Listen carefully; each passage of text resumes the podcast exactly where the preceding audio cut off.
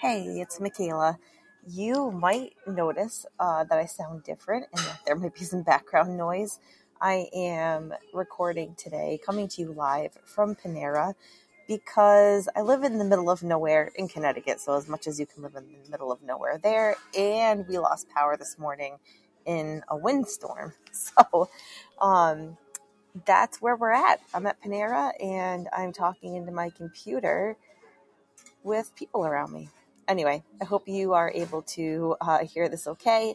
And this is just what we do, right? We adjust and we pivot and we get the job done. So, today, uh, actually, our podcast is my commentary. It's a recap of season two. So, we've come to the conclusion of season two. And before I get into the recap, I just wanted to say that, um, you know, I've noticed lately in the last, especially a couple of weeks, my mind, my my head, my heart has been just kind of heavy.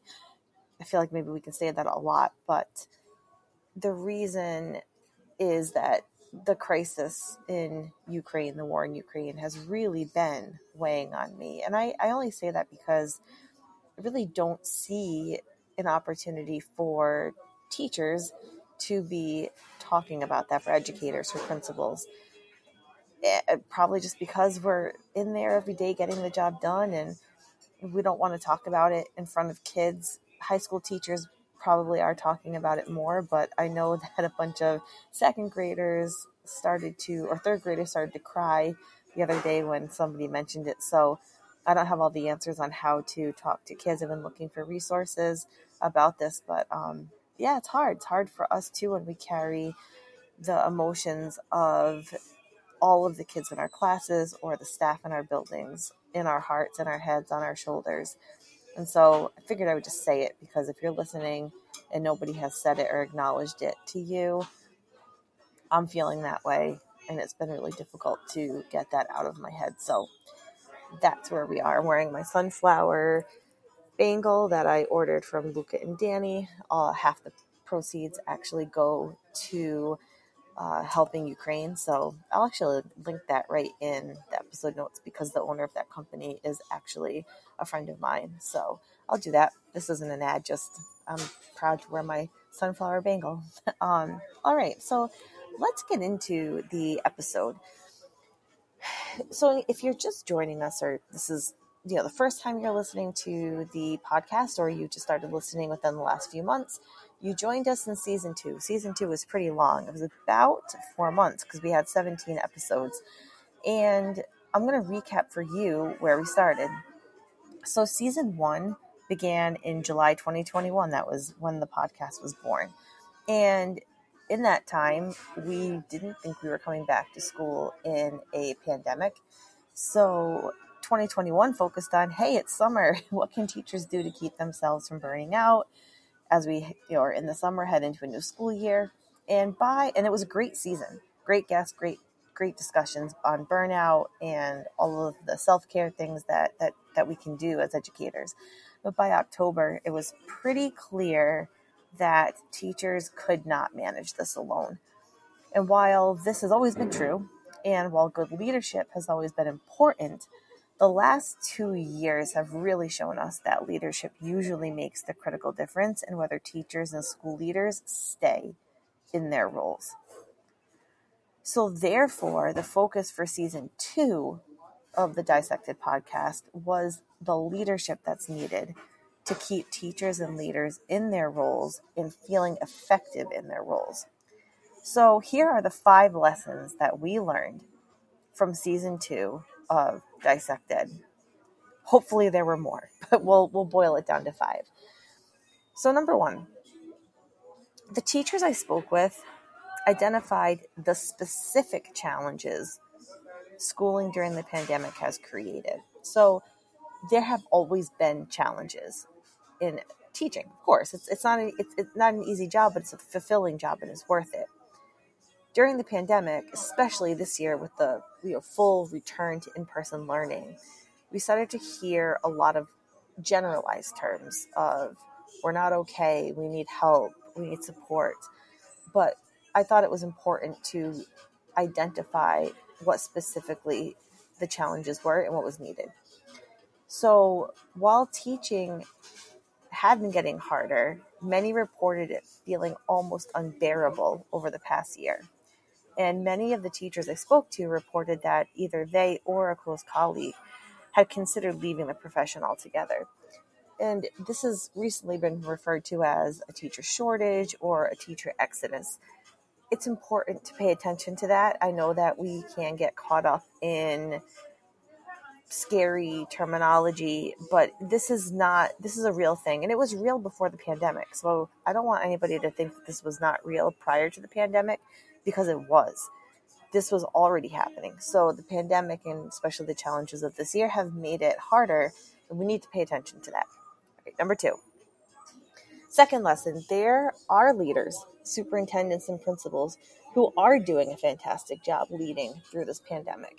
And that has made an enormous difference to their staff. It doesn't make the stress go away. So I don't want you to think that just because there's an effective leader means that there's no more stress, no more pressure, and everybody just feels great. That's not that's not the case. But knowing that somebody actually cares and will do everything they can to protect their staff, it makes it more bearable. And in fact, it can actually serve as a motivator for staff who might be having a tough day or a tough week or going through a hard time. When you have a teacher, I'm sorry, when you have a leader who you know cares and you know is doing everything they can do to make the day to day manageable, it inspires teachers to to stay. Third lesson.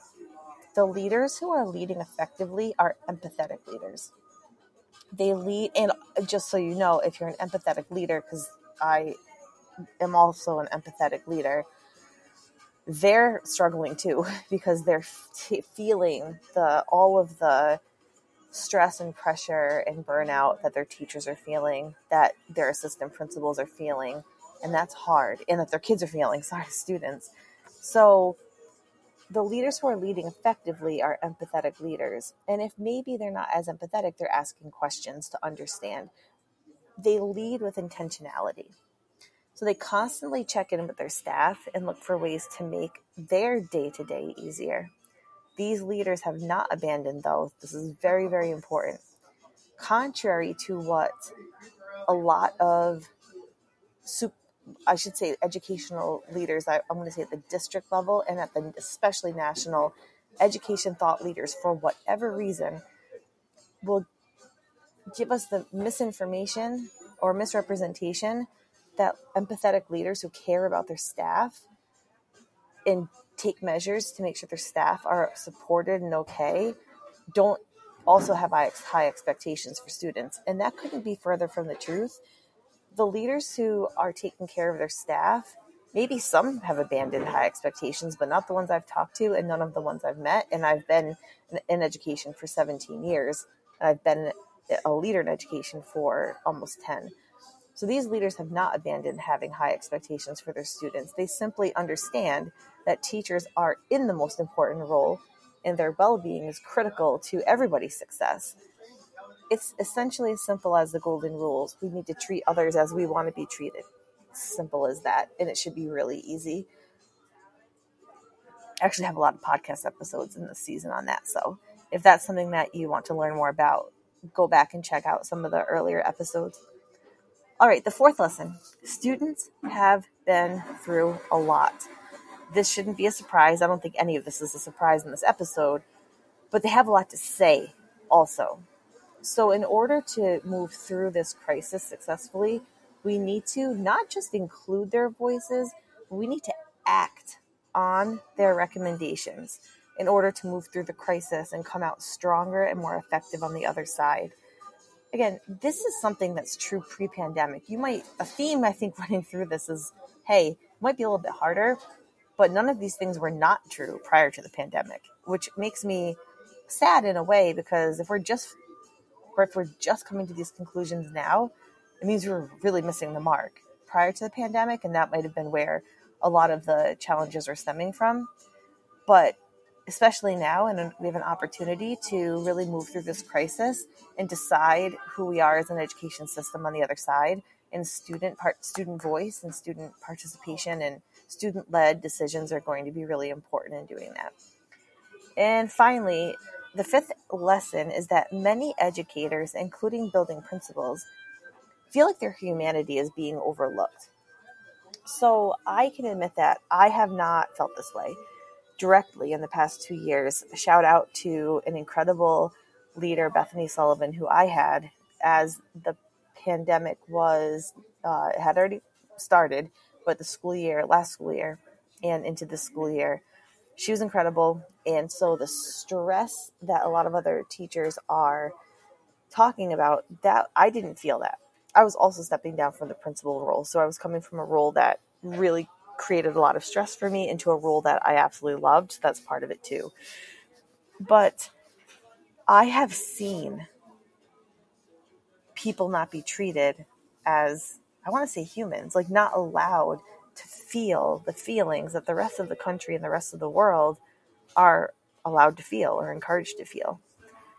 And when we do that to our teachers and to our school leaders, I mean, it's really not a stretch to say it's gaslighting.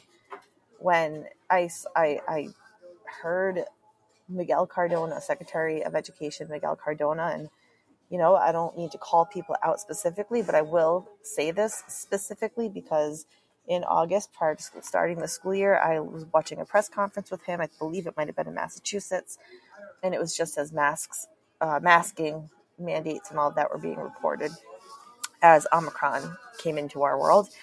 And somebody, I believe a teacher might have asked, it was the town hall and asked about, I think it was a question about masks.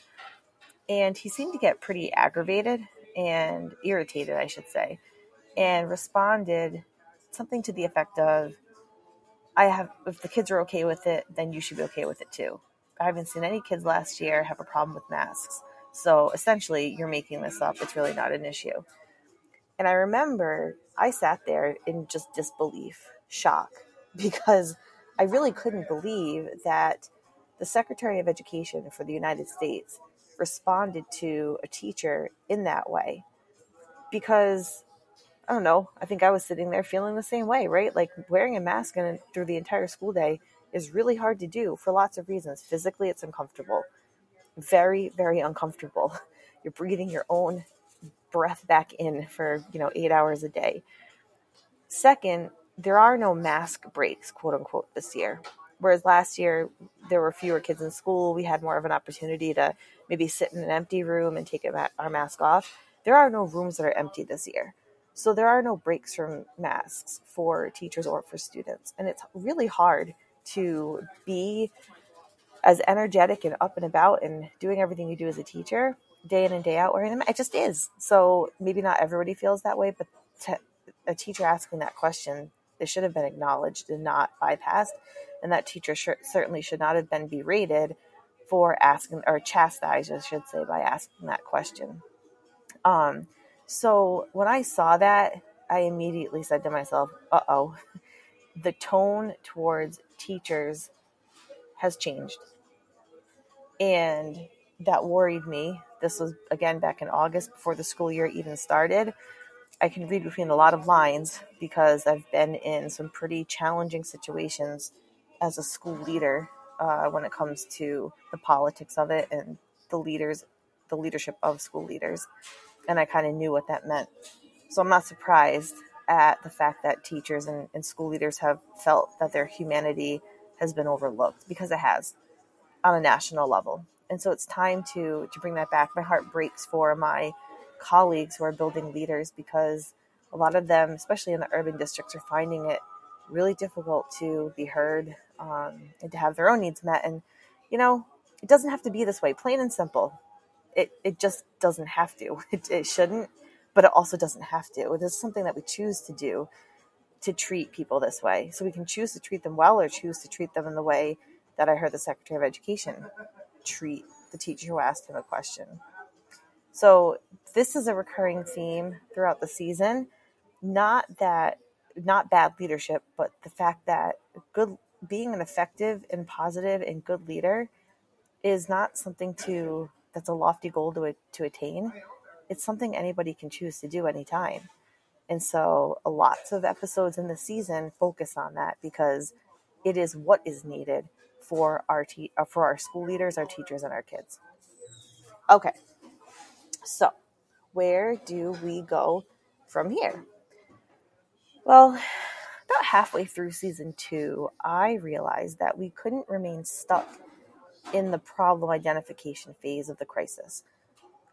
So, season three will have an aspirational theme to it. Now, it's really, really important for me to say and for you to hear from me that moving into an aspirational theme does not mean that the problems don't exist anymore or that the challenges in our education system identified in season two have been fixed. They absolutely have not been at all. I wish I had that kind of power to be able to speak something into existence. So I am going to obviously keep working on that. And that's where a lot of my actual like paid work comes into play, where I provide direct support to teachers because I can't rely on the system to do it. So I've just created a business and a company where I do it direct from me to teachers. But here on Dissect Ed, on the podcast, we hope to remain ahead of the curve and serve as thought leaders throughout the entire our entire journey as the podcast. So remain thought leaders through our guests and our commentary so that the problems be fixed and every educator can enjoy their job again. Like I said, aspirational, not impossible. There are many educators who are thriving, and I want to hear from them about what they're doing to protect their own peace and what mindsets they employ to do so as well. Because I think sometimes, even I, in the moment when it's really, really hard, I can get stuck in the challenge identification phase and the aspirational uh, aspect of things, which I might fight against or be aggravated because I don't feel that at the moment. We do still need to identify, like, how can we get through this? What's on the other side? Or how do we get back to loving what we do again? So that's what you have to look forward to during season three of Dissect Ed, premiering in the next two weeks. Until then, stay well and take care.